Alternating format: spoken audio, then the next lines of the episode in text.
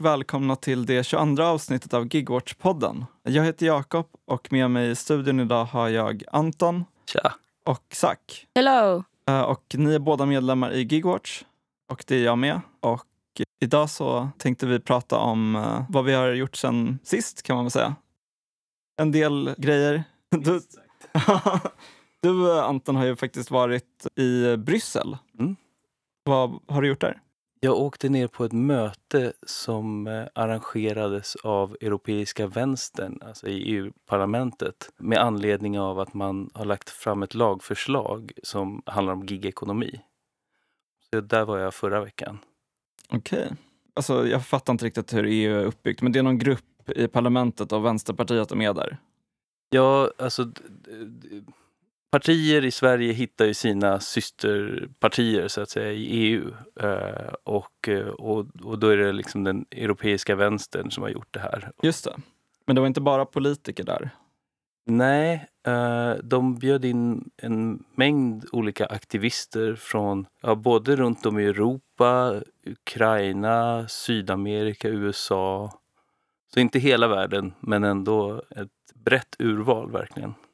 Spännande.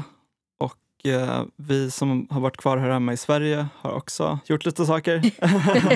Vi råkade hamna i någon slags debattartikel. Vi hamnade i en catfight. Ja, precis.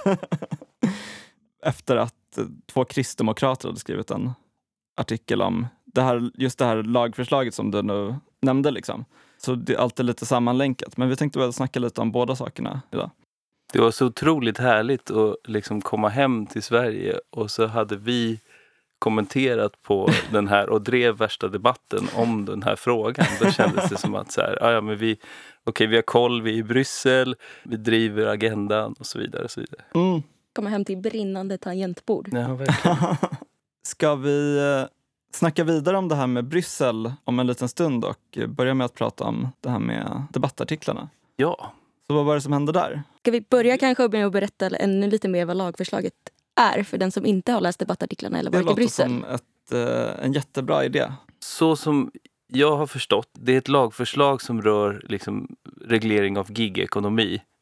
Och det som jag tyckte var glädjande, det var att man riktar in sig på två saker. Det som vi brukar kalla falska egenanställningar. Mm. Som om man har lyssnat på Gigwatch-podden eller följt oss så vet man att det är kanske en av de viktigaste sakerna med gigekonomin. Alltså det här oskicket att man jobbar för ett företag och så är man anställd av något annat företag som inte är ett riktigt företag eller liksom som bara finns till för att anställa folk. Som ett bemanningsföretag? Ja, alltså i Sverige är det ju typ företag som Cool Company, frilansfinans, pay salary och sådana. De har ju ingen verksamhet förutom det här som de gör. Mm. Och det som har visat sig är ju liksom när folk skadar sig på jobbet och så, då är de inte dugg beredda att ta något arbetsgivaransvar för det. Just det. Det är ju det som blir problemet när man är anställd på ett annat företag än det man faktiskt jobbar på. Så att det är 7 resor värre än bemanningsföretag. Så det är den ena sidan och det tycker jag är väldigt bra att man är så tydliga kring det. Den andra grejen är att de skriver om det här med algoritmisk management. Ja, just det. Som är alltså att man... Din chef är en app. Din chef är en app, du styrs via liksom en telefon eller ett program och du har ingen insyn. Alltså det har vi ju sett nu hur de här företagen, Bolt kan liksom... sänka ersättningen fullständigt godtyckligt. Därför att all data, hela den här infrastrukturen finns inlåst i deras app. Mm. Och det man säger då är att så här, arbetarna måste få insyn. Och sen medbestämmande på något sätt. Men framförallt insyn. Och det är också en grej som vi har pratat jättemycket om. Mm. Så att jag tyckte det kändes klockrent förslaget. Ja men verkligen. Och det där är ju liksom... Det känns ju ganska naturligt att man vill ha någon slags insyn i hur ens arbete styrs. Alltså typ varför man till exempel får eller inte får arbetspass och sånt. Om man liksom inte har någon koll på det, då börjar man ju skapa alla möjliga teorier om hur det förhåller sig. På Reddit så har de ju de olika forumen för, jag gick med i varenda Reddit-forum för olika gigföretag, alltså Fedora, Uber, varenda en. Hela tiden kommer det nya trådar av hur funkar det här, vad tror ni att det här funkar, okay. Och där de spekulerar liksom, det är hundratals människor, vissa grupper är tusentals människor som bara måste gissa hur deras egna jobb fungerar och vilka förväntningar som finns på dem, och liksom på sin fritid sitter de och försöker spekulera om vilka förutsättningar de arbetar under. Och det blir ju verkligen att man liksom blir, alltså man blir maktlös på ett sätt. Jag tänker på när jag jobbade på Move by Bike, så vi gick ju liksom mot att bli mer som ett gigföretag. Och då införde de bland annat någon ny stämpelklocka och något nytt system för att hålla koll på tid och sånt där, och scheman. Och då kunde schemat ändras liksom. Så att man, jag trodde jag började liksom 9:00 på torsdag, men då var det 11:00 istället. Och det där bara hände utan att man fick liksom någon... Man blir inte varskodd om det. Alltså, och då tror jag ändå så här, jag hade det nog bra mycket bättre än vad många gigarbetare har. Men det var en sån stress alltså. Ja. Just det där att så här, man blir gaslightad. Liksom, och verkligen. Och, att folk börjar ta skärmdumpar hela tiden. Och liksom, Så att det är jätteallvarligt. Det är ju hela havet stormar, fast med jobb. På vilket sätt då, tänker du? Att du måste hela tiden vara skitsnabb på fötterna. Alla tävlar om de här stolarna där det saknas. Det saknas en, och så blir det färre och färre. Ja, verkligen. Det är bra. Det blir liksom som någon som står och skjuter på dina fötter. Du måste skynda dig och liksom dansa hela tiden. Och som jag förstår det så, om de skulle anta det, skulle det omfatta alla länder. Så det liksom går över den svenska lagstiftningen. Det här förslaget då, det röstade man om i EU-parlamentet. I september. Och det röstades igenom? Det röstades igenom. Och det som hände nu var att nu skulle parlamentet då lägga fram det för kommissionen. Så därför så var vi var ett utvalt antal aktivister som fick komma in i EU-parlamentet och prata med en EU-kommissionär. Mm. Vad gör en EU-kommissionär? Alltså, hur är det nu? Alltså, EU har väl 3 pelare. Det är liksom ministerrådet där man skickar den berörda ministern från ett land liksom. Kommissionen, de är väl tillsatta, alltså kommissionärer liksom blir utvalda. De kommer från ett land, men de representerar liksom EU. Jag trodde de tillverkades i Bryssel. Nej, men och sen har de då olika områden. Den här Nikolas Schmitt som vi träffade var en sosse från Luxemburg som har sociala frågor som på sitt liksom. Jag kommer ihåg den här danska Marie de Vestier som satte ner foten kring telefonavgifter i EU till exempel. Så de kan ju verkligen göra någonting om de vill. Men det vill de kanske inte alltid. det lät, han var lite svävande tyckte jag. Så. På vilket sätt? Ja, men han sa ju att liksom, han tog in alla våra liksom, synpunkter, men sen pratade han ju naturligtvis med gigbolagen också. Och sen 8 december skulle de komma med något liksom, svar från kommissionen eller något, när de har liksom, gått igenom det här. Så det är ju ett datum att hålla reda på. Det här förslaget röstades som sagt igenom då, men det var inte alla som tyckte att det var ett bra förslag. Det var faktiskt så att Sverige var det land i Europa där det var, vad fan säger man? Vi hade lägst antal. Man brukar... Försök inte. Vi hade lägst antal. Lägst antal ledamöter som röstade för förslaget. Så Sverige var liksom i botten av listan när det gällde att ta ställning för bättre villkor i gigekonomin. Och det var framförallt då de borgerliga partierna. De la ner sina röster och röstade alltså inte varken ja eller nej, vilket i praktiken innebär ett nej. Medan SD röstade nej blankt sådär. Och sossarna, Vänsterpartiet och Miljöpartiet röstade ja. Och det var väl inte jätteuppmärksammat i Sverige att det här skedde liksom. Verkligen inte. Men sen så var det några kristdemokrater då som skrev en debattartikel om det. Där de berättade hur dåligt de tyckte att förslaget var. Även fast de inte röstade nej till det. De hette Sara Skyttedal och Sofia Damm. Just det, precis. Sara Skyttedal är EU-parlamentsledamot och kanske lite mer känd kristdemokrata. Och Sofia Damm är någon riksdagsledamot som jag aldrig har hört talas om förut. Men det hade jag säkert gjort om jag hade haft koll på Kristdemokraterna. Och det här var ju någonting som hände typ när jag var nere i Bryssel. Så ni får jättegärna berätta om den här artikeln. Sagt, du har läst den. Jag har läst den. Det var väl kanske inte helt oväntat. Men de pratade om det som att på grund av att det här är ett väldigt snabbt växande företag. Det var underförstått att det faktum att företaget växer snabbt är en bra sak som vi inte ska röra. Alltså gigföretag generellt. Att gigföretag växer så pass fort så ska vi inte peta i det. Det var implikationen i hela artikeln mer eller mindre. Att vi ska inte gå in och reglera någonting som det går så bra för. Och någonting som bidrar så mycket till ekonomin. Det vill man inte att en typ cancerläkare ska som exakt. Och sen så gick de in just och pratade om saker som att det är låg tröskel in på arbetsmarknaden via gigföretagen. Som om den höga tröskeln, typ att man måste gå och skriva anställningsavtal till exempel, är en dålig sak. Och att det är bra för att den som invandrare och behöver ett jobb för sitt uppehållstillstånd ska kunna få ett enkelt jobb. Mer eller mindre så tyckte de att det var en sån fantastisk, fin fördel att det är så lite regleringar. Och menade just på att flexibiliteten i gigföretagen, det vill säga otryggheten i de här anställningarna, är fördelen. Stod det inte också att man inte skulle reglera sönder den svenska gigekonomin? Jo, precis. Det var själva titeln tror jag till och med. Men de menade ju också att det fanns lite problem i gigekonomin med liksom osäkerhet och så. Men enligt dem så kan ju det här regleras. Alltså nu ska jag väl också säga att jag har också skrivit ett svar på den här debattartikeln. Så kan du inte berätta om det? Kan du inte berätta om det? Jag hittade att titeln förresten. Titeln var just EU ska inte reglera sönder Sveriges plattformsekonomi. Just det. Det var själva namnet.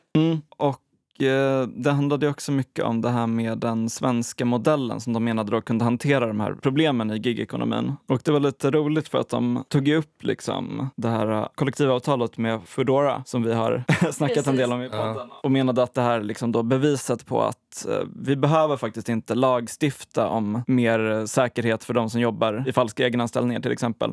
Utan det här löser sig självt. Vilket Foodora-avtalet bevisar. Som om Foodora-avtalet på något sätt var norm och inte en total anomali, bokstavligen det enda exemplet på någonting sånt. Ja, man kan säga kortfattat att alltså Foodora har ju anställda, vilket skiljer dem från typ 99% av alla gigföretag. Så det är lite synd på något sätt att de har blivit så här sinnebilden för gigekonomin eftersom de faktiskt är på ett sätt lite bättre än andra företag som Uber Eats och Bolt och sådär. Men det är också liksom, enda anledningen till att de kan teckna ett kollektivavtal är för att de har formellt anställda. Och det har inte något annat företag, så hela deras argument bara suger för att... Om svenska modellen nu kunde ta hand om det så väl som de faktiskt säger att den kan, varför är då Foodora det enda avtalet vi ser? Ja. Vi borde ju se fler, åtminstone ett. 2, 3 till. Ja, men precis. Även om inte alla så borde det finnas fler exempel. Men en grej som jag tyckte var intressant med hela den här debatten är ju att jag har nog uppfattat det här som liksom det här med försvaret av den svenska modellen som lite en sosse, lite så här sossarnas paradgren typ. Att det är de som är mest stolta över den svenska modellen liksom. Men nu har jag förstått att det inte alls alltid är så, utan de borgerliga partierna verkar gilla den väldigt mycket och framförallt just när det gäller till exempel EU-lagstiftning. Det luktar ju lite konstigt liksom. Men de kanske alltid gillar den, jag vet inte riktigt. Jag tänkte fråga, handlar det om att de gillar den svenska modellen eller att de ogillar regler och regleringar? Exakt, det kan man ju fråga sig. Men alla de här borgerliga partierna verkar ju tycka att den är väldigt bra i alla fall i de här fallen. Men vad vårt svar gick ut på? Till Sara Skyttedal. Precis, det gick ganska mycket ut på att de hade valt ett riktigt dåligt exempel. Ja. Och sen kom Transport in i den här debatten också. Just det. Vad handlade den artikeln om? Den har titeln Affärsidén bygger på att de inte tar ett arbetsgivaransvar. Just det, så lite samma ingång som vi hade då. Ja, precis. Med den lilla skillnaden att Transport tycker inte att någon annan, att politiken ska lägga sig i det de gör. Utan svenska modellen, då ska Transport och arbetsgivarna sätta upp ramarna och teckna avtal för arbetare i Sverige. Och att då bara klaga på företag, alltså de sa ingenstans vad de tänkte göra åt det här. Helt obegripligt. Sen var det en till röst som kom in och skulle en till artikel. Som svarade på vår artikel? Ja, det var Johan Leif från Journalistförbundet. Ja, precis. Vi har en Gigwatch på väg att publicera ett svar. Alltså en krönika. Okej, vi ska inte spoila. Den artikeln missuppfattade med flit eller inte med flit vad vi sa. Den beskrev det som att vi tror att en lagändring är en magisk trollformel, tror jag var formuleringen, som kan magiskt ta bort alla problem med gigföretagen. Som om inte vi var bokstavligen en watchdog-grupp om gigekonomin. Alltså det är klart att vi inte tror att det magiskt kan räcka med bara en lagändring. Det är självklart. Men precis. Så jag skulle säga att den misskarakteriserade lite grann vad vi hade att säga. Ja, men verkligen. Jag tänker att det man vill med... Eller jag menar så här, på något sätt, vi kommer ju från...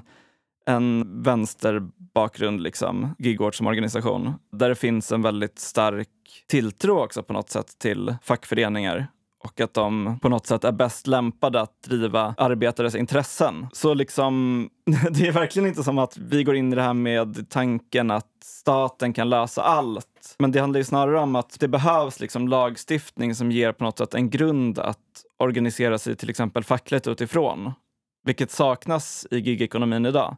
De här företagen gör ju allting för att man inte ska vilja eller kunna organisera sig. Det är en del av deras modell. Både i hur man jobbar ensam på sin cykel hela tiden. Och på alla, de har ju alla möjliga metoder för att förhindra facklig organisering. Jag kollade upp lite. Alltså, flera av dem som har jobbat fackligt på Foodora har blivit av med jobbet. Och det är ju enkelt för Foodora, för de ger ju typ inte fast anställning till särskilt många alls. Så då är det bara att de kan låta bli att förlänga deras kontrakt. Men det innebär de facto att de motarbetar facklig organisering. Precis. Och de gör sig av med fackliga aktivister. Mm. Men juridiskt, de behöver inte åka på några juridiska konsekvenser, för de har ju tekniskt sett inte gett en fast anställd person sparken.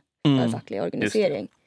Det är väl också där vi menar att det är mer komplext än bara vi organiserar oss fackligt och sen kommer företagen lyssna, utan det behövs mer än bara det. Ja, men precis. Och det märkte man ju också med att det var många just aktivister och fackliga som ställde sig bakom det här förslaget.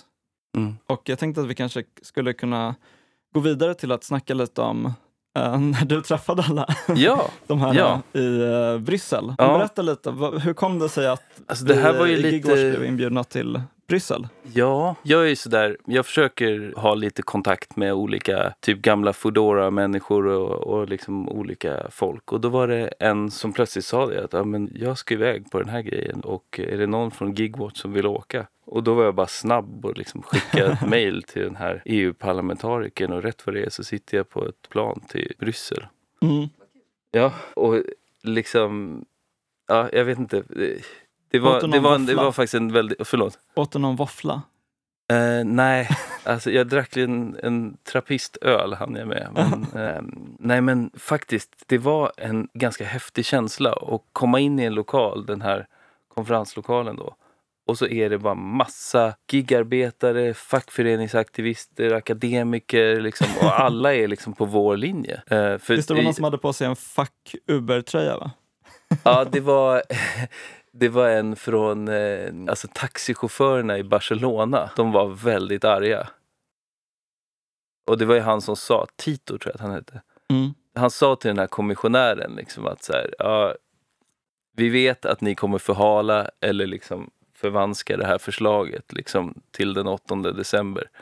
Men om ni gör det, då blockerar vi vägarna liksom. Så att det var liksom den vibben. Jävlar. Och liksom, nej men det fick mig att börja tänka på så här, jag har aldrig träffat någon taxichaufför som är upprörd över Uber i Sverige. Åker du taxi? Jag åker inte mycket taxi. jag cyklar väldigt mycket. Men vi avreglerade ju taxi i början av 90-talet och har liksom fortsatt att avreglera det. Så det finns ju inget kvar. Och det är dessutom Transport som organiserar de här stackars taxiförarna. Så vi har haft någon slags halvgigekonomi längre än de flesta länder liksom. Jag tror att taxi är väl en bransch som verkligen har liknat gigekonomin länge. Att det är så konstiga upplägg med underföretag eller liksom åkerier och vad det är. Men just det, du höll på att berätta att jag kom in där i den här lokalen. Så att jag sprang runt där och försökte prata med folk i pauserna. Och man blir väldigt trött. Alltså det var övervägande fransoser och spanjorer där. Mm. Så att liksom alla tal, debatter och sånt. Väldigt lite var på engelska, väldigt mycket var på franska och spanska. Då måste man sitta och lyssna på de här simultanöversättningarna. Mm. Som ibland är av bristande kvalitet. Liksom. så det blev, man blev trött liksom. Men jag försökte ju springa runt, träffa folk och liksom få någon uppfattning om vad det var för organisationer de kom ifrån och vad de gjorde. Och jag tänkte bara dra några saker. Och det är någonting som jag tänker jag ska försöka jobba vidare på och kanske göra intervjuer eller skriva något eller så. Dels så träffade jag ett gäng från Italien. Angelo som var liksom gräsrotsaktivist från Milano. Marco som var akademiker från Bologna. Och Riccardo som var någon slags, hade tagit sig högt upp i fackföreningsrörelsen. Också från Bologna. Och de här beskrev liksom hur de har börjat med sin gräsrotsorganisering av cykelbud med liksom, ja men typ så här små cykelkök där man lagar hojen och lite hjälp med liksom juridisk biträde eller vad det är. Och sen liksom kommit upp i, alltså tagits upp av den nationella fackföreningen för att den här frågan har blivit så stor. Och frågan om prekariatet har blivit liksom en valfråga i Italien. Mm. Där det även var, jag förstod inte riktigt, men det var någon slags högerextrem motkandidat, vad det var. Alltså ja, italiensk politik är ju väldigt rörig. Men i Italien har man länge haft en stark vänster som aldrig har haft makten. Så det finns liksom mycket på gräsrotsnivå så finns det mycket. Mm. Men de lyckades då pressa fram och få till en lag mot egenanställningar. Och det säger väl lite, alltså om man ska återknyta till den här svenska debatten. Det finns ingen motsättning mellan att jobba fackligt, skriva kollektivavtal och så vidare och verka för en lagstiftning. Nej, precis. Alltså det måste man väl, jag tänker att man också måste se kanske den här lagstiftningen också i ljuset av att det har varit väldigt mycket olika liksom fackliga kamper kring gigekonomin under det senaste året i Europa. Verkligen. Du berättade ju lite om de som demonstrerar i Tyskland också. Ja, jag vet inte jättemycket om det. Men det finns ett matleveransföretag som kör Gorillas med elcyklar som heter Gorillas. Just det. Och de protesterade. Det verkade inte vara någon strejk. Men de var missnöjda med villkor och betalning och vad det var. Och protesterar. Ja, men jag följde det lite när det var igång. Jag tror att den här liksom stora protesten började med att de sparkade någon fackligt aktiv som jobbade för företaget. Mm. Och sen så, ja, men då lackade alla ur liksom. Mm. Och sen så började de typ ställa sig och blockera deras liksom ställen där de körde ut grejer från. Ja. Det är lite som de här Foodora markets. Just det. Att det är typ hemleverans av livsmedel och sånt. Så de hade vissa små typ hubbar i Berlin. Och så ställde de sig framför dörren så att ingen kunde hämta mat. Så det blev någon slags liksom blockadstrejk. Och det är ju en grej man har pratat om. Att liksom så länge de här matbudsföretagen håller på med leverans från restaurang A till person B. Mm. Så är det jättesvårt att organisera någonting. Men så snart de börjar med sina hubbar, de här dark stores, då finns det liksom en arbetsplats. Mm. Är det inte det som ibland också kallas för ghost kitchens? Ja, det är också extremt coolt namn tycker jag. Jag tycker Dark Store är det bästa. Dark Store och Ghost Kitchen. Vad är det här för cyberpunk-framtid vi lever i? Cloud Kitchen finns också. Ja, just det. Yeah. Men det tycker jag är intressant. Att det, liksom, det är nere på den nivån. Så här, finns det en arbetsplats, då kan man protestera. Alltså, det är så fysiskt. Det är så liksom, konkret. Ja, men det är verkligen liksom... Alltså det känns som en så klassisk grej som har hänt så många gånger under historien. Mm. Att liksom kapitalismen driver företagen till att samla folk på en enda plats.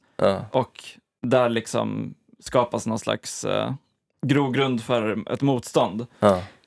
Det finns ju verkligen den här liksom centraliserande. Precis, det är billigare att centralisera. Men det, jag tänker att det säger väl också någonting om hur det är inbyggt i företagens själva infrastruktur att motverka fackligt. Det är inte bara att de faktiskt sparkar folk som är fackligt organiserade utan att de i själva modellen för hur de arbetar förhindrar facklig organisering och därmed också kan bli ekonomiskt framgångsrika. Mm. För att de inte behöver oroa sig ens för att man ska kunna snacka med sina kollegor. Ja, men verkligen. Mm. Det gör det ju väldigt svårt när folk är liksom separerade från varandra. Men det har man ju sett också med till exempel Uber. De kommer ju aldrig liksom få någon sån hubb kanske. Men däremot så samlas ju många Uber-chaufförer och taxichaufförer också liksom vid stora evenemang och sånt. Mm. Och det har man ju använt till exempel i USA för att liksom protestera. Genom att typ en massa Uber-chaufförer har ställt sig runt någon stor arena. Och sen så har de stängt av appen. Och så blockerar de liksom vägen för... Okej, okay, ja. Just det, på tal om Uber i USA, du träffade... Alltså, ja, det var det här... under en kafferast liksom. Ja. Så jag var bara tvungen att gå fram. För att det var en man som hette Hector. Jag måste ta reda på mer om honom. Men han var Uber-förare från USA. Från Kalifornien. Mm. Han hade stämt företaget. Och DoorDash. Och någon annan. Det är han är ju superstar. Han är ju kändis. Det är han som fick det. Han är ju en viktig del i Prop 22. Att det överhuvudtaget hela grejen. Så att de förklarade det där på scenen. Att liksom det att han stämde de här företagen. Det gjorde att Prop 22 underkändes i domstol. Så att säga. Precis. Och Prop 22 är ju då det amerikanska lagförslaget. Som det låg $250 miljoner av lobbying bakom. Som gick ut på att gigarbetare ska räknas som egenanställda. Fan vad... Vilken... Tog du hans autograf? Nej, jag frågade vad han skulle göra när han kom hem till USA. Vad sa han? Köra Uber.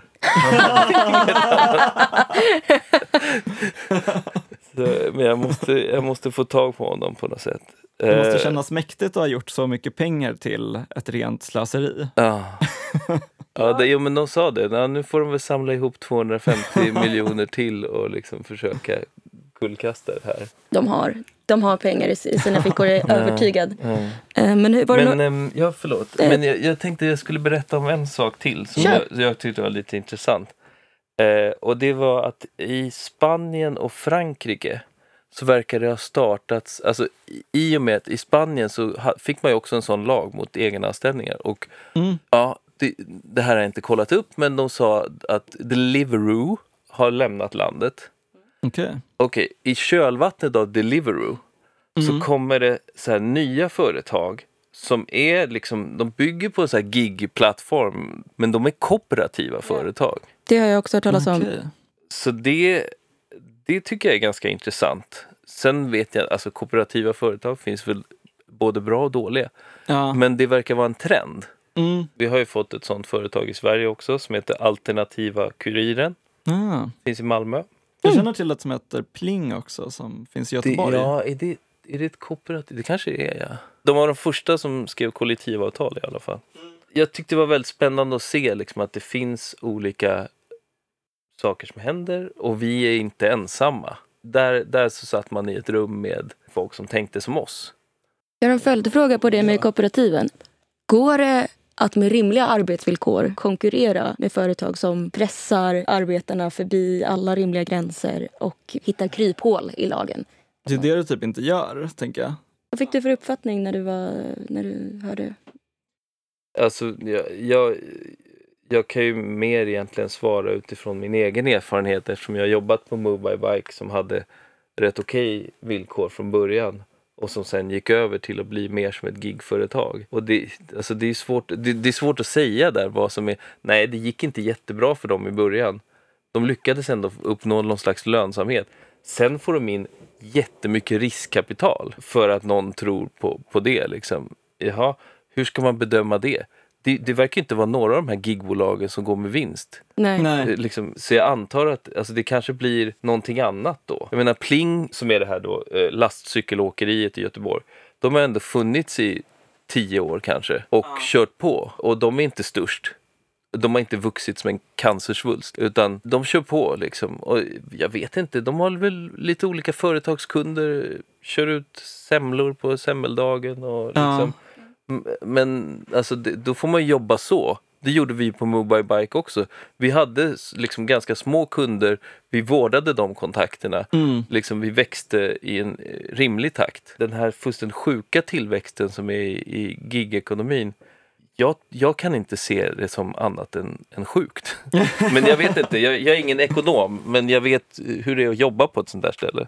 Jag kommer ihåg att vi snackade förra året med en Uber-chaufför i USA som hette Edan, som var med i en grupp som hette Gigworkers Rising, som också kampanjade mot den här Prop 22. Och han berättade ju att han hade kört ganska länge, och i början innan Uber liksom etablerade sig som helt dominerande tillsammans med Lyft, som ett likadant företag typ. Då fanns det liksom flera mindre aktörer som hade bättre villkor, som hade liksom mer insyn för förarna i hur appen fungerade och sånt. Men alla de liksom, antingen så köptes de upp av Uber, antagligen för skitmycket pengar liksom, som de inte kunde säga nej till. Eller så liksom konkurrerades de aktivt ut genom att Uber liksom hade olika kampanjer med jättelåga priser.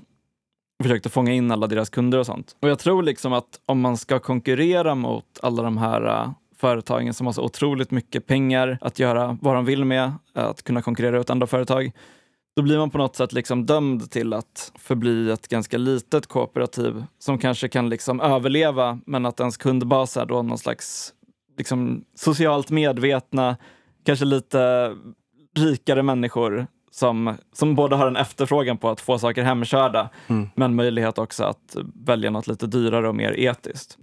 Det var ju våra kunder på Move by Bike. Det var ju liksom Miljöpartiet, Greenpeace, ja, liksom, så här fotografiska, Gudrun Sjödén, liksom, det var så här, det var ju folk som ville att deras transport skulle liksom kännas bra. Mm.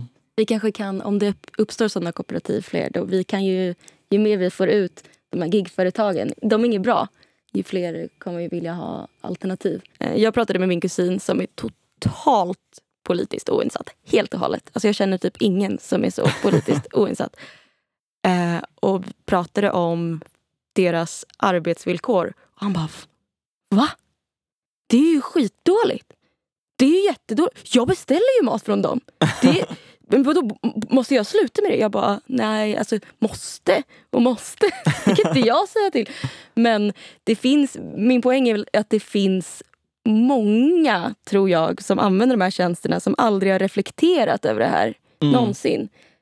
Och som inte vet, för han kommer inte sluta beställa mat hem, det vet jag. Men skulle det finnas ett alternativ som kostade ungefär lika mycket, eller kanske lite till, men man visste att personen fick rimliga villkor, så skulle åtminstone han välja det, inte ens på grund av politiska övertygelser utan bara medmänsklighet. Liksom.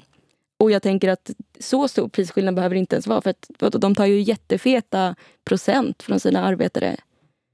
Ja, vi fick in en lyssnarfråga här från vår producent som frågade, funkar Fairtrade? Alltså jag har varit på Fairtrade-odlingar i Ecuador och på vanliga kaffeodlingar i Ecuador.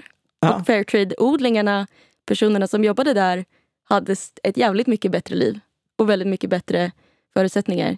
Sen så kanske jag väl inte tror på etisk konsumtion under kapitalismen. Men däremot så tror jag att konsumenter kommer konsumera. De är konsumenter. Men ja, finns Fairtrade i liksom Sverige? Kan man så här betala extra för att någon ska få en skälig lön? Då tror jag transportarbetare. Det är väl den här schyssta villkormärkningen som typ restauranger är. Ja just det, men det har man ju sett hur det är med det. Exakt, den är ju inte så jävla bra.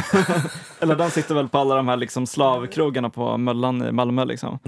Vi kanske ska ordna en Gigwatch-approved stämpel. Ja, så att om det är någon som har ett kooperativ så bara här, okej, vi måste få göra ett studiebesök, vi kollar lite, snokar lite, dyker upp. Just det, vi får börja med ett certifikat. Gigwatch-certifierat. Jag skulle nog säga nej till Funka Fairtrade, i vart fall liksom, ja men liksom, om man tänker så här, funkar Fairtrade, då kanske man kanske måste fundera på vad betyder funkar. Exakt. Fairtrade kanske vill att alla saker i världen ska vara Fairtrade. På det planet funkar ju inte Fairtrade, i och med att det, liksom, det är fortfarande marknaden som styr, och marknaden kräver att du dumpar lönevillkor. Ja, som enda politiskt verktyg så är ju Fairtrade ganska tandlöst att ha det som sin enda sitt enda verktyg. Ja, men däremot så behöver man väl en verktygslåda med många olika saker i. Och om jag är i affären och väljer mellan två chokladkakor och jag vet att den ena har barnslaveri, vilket de flesta chokladkakor har, så är ju, även om det inte spelar någon jättestor roll i det stora hela, det kan vara ett verktyg. Även om det är en liten plasthammare som bara kan användas för att banka väldigt dåliga spikar, så är det ett verktyg. Mm. Framförallt så tänker jag att vi ska inte inbilla oss att vi kan stoppa vissa typer av konsumtion, tänker jag. Alltså, vi kan kalla folk som använder gigföretag lata hur mycket vi vill. Det kommer inte stoppa det faktum att jag till exempel för 10 år sedan hade fått färdtjänst i Stockholm på grund av mina funktionshinder, men inte får det idag. Mm. Så att det, på grund av hur samhället ser ut, så kommer det finnas gånger när jag som funkis har jätteliten inkomst för att jag är funkis. Ingen färdtjänst och behöver ta mig någonstans dit jag inte kan ta mig med kollektivtrafiken. Då kommer jag, antingen så väljer jag taxibolag, men har jag inte tillräckligt mycket pengar så kommer jag välja det andra alternativet. Och det finns väldigt många människor i liknande situationer. Jag tror inte vi kan stoppa folk från att konsumera de här sakerna. Nej, precis. Det kan man bara göra genom att vi kan shama dem om vi vill. Deras hubbar. Men jag har lite frågor till dig om Bryssel. Ja. En är om du har några fler exempel på hur organiserande kan se olika ut i olika länder. Alltså du nämnde det här med att Italien så har de haft väldigt mycket gräsrot. Jag tyckte, vi har ju intervjuat Jack Campbell från danska facket 3F tidigare. Mm. Men jag har inte träffat honom förr. Men nu gjorde jag det. Så jag hade liksom chans att prata lite med honom. Och ens närmaste grannar blir ju intressanta därför att då kan man liksom spegla sig i dem. Och han jobbade på Volt. Och under det här facket 3F har han då startat upp det här. Eller varit med och startat Voltworkers Union. Mm. Voltworkers Group, tror jag. Voltworkers Group kanske de hette. Ja. Inte så viktigt. Nej, men ja, kanske. Men Transport i Sverige, de säger ju att de inte kan organisera voltarbetare för att de är egenanställda. Mm. Men i Danmark går det uppenbarligen bra. Mm, okay. Varför driver inte Transport på förändringarna om de nu säger att de inte kan organisera? Därför att i Sverige har vi den svenska modellen. Och det är väldigt viktigt för fackförbunden att ingen ska lägga sig i förhandlingarna mellan arbetsgivare och arbetstagare. Men är inte det ett erkännande då av att det finns en massa människor som vi inte tänker organisera? Jo, de säger det. Tyvärr. Alltså om de hade haft en anställning, då hade vi kunnat organisera dem, säger Transport. Jaha, men de har ingen anställning. Det är det som är problemet. Mm. Alltså om jag var ett gigföretag så skulle jag... Vad bra, nu har ju någon gett mig en instruktion. De kan inte organisera sig så länge de inte räknas som anställda. Vad kan jag då göra för att de inte ska räknas som anställda? Mm. Då slipper jag ens fundera på facket. Mm. Så liksom man behöver bara ta färjan över, höll jag på att säga. Det var förr i tiden. Tåget över Öresund liksom. För... att situationen är annorlunda. Men hur har de organiserat? Alltså om nu Transport tycker att de inte kan det, vad har de här gjort som är annorlunda? Det tekniska har jag inte gått in på. Jag sa det inför den här podden. Vissa saker kanske jag inte kan svara på just nu, men jag hoppas att jag kan ta reda på det så småningom. Men alltså, det är också så här, just Danmark har jag fastnat lite för. Dels för att jag är halvdansk och är där en del. Men alltså, betänk, Danmark slängde ut Uber 2017 och danska skattemyndigheten granskade varenda förares skattedeklaration. Det går att göra sånt. Köpenhamn har inga elsparkcyklar. Men var det liksom, innebar det typ att Uber-förare åkte dit på någon skatteskiten? Ja, liksom? Tyvärr. Ja. Det var inte företaget som tog smällen på det sättet. Jo, ja, de åkte ju. Jag läste en artikel där Ubers dåvarande vd bönade och bad för att få komma in på danska marknaden igen. Men han blev inte insläppt. Så att företaget blev ju utslängt. Och som jag har förstått det så, eller liksom danska taxifacket har ju ett finger med i spelet här. Mm. Men så att jag tycker det är jättespännande att titta på olika länder. Sen kan man ju också se det här, så här kontinentaleuropa, mera liksom kollektivavtal, den typen av modell. England, USA, det är mer liksom att man tar folk till domstol. See you in court. Ja, sådana liksom. Så i England är det ju Uber-förare som har stämt Uber till exempel. Mm. Så det är väl olika traditioner. Och jag vet inte, det kanske är svårt att jämföra sig med andra länder, men samtidigt så här, jag tycker det är viktigare att hitta liksom inspiration till hur vi kan göra än att så här, vi ska följa någon så här svensk tradition som någon har verkligen hittat på. Typ så här. I Sverige har vi midsommar och svenska modellen. Man blir extra skeptisk mot att bara ha svenska modellen när de borgerliga partierna är de som är på den verkligen sidan. Verkligen.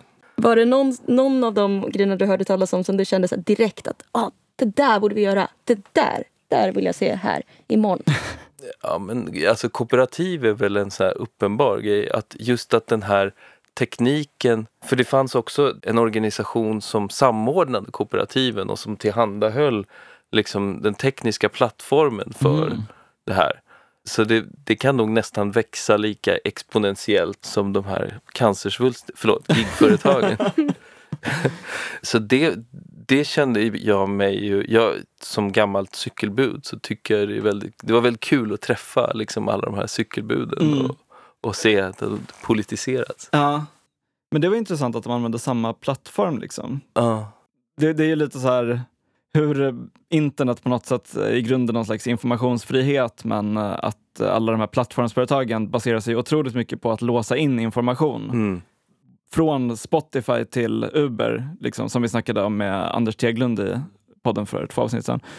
Men att det finns den här potentialen att du kan faktiskt, om du är en person som inte gillar de här exploaterande dragen hos gigföretagen, eller en grupp personer kanske, då kan man faktiskt bygga en plattform som man sen kan dela med sig av relativt billigt till vem som helst i världen.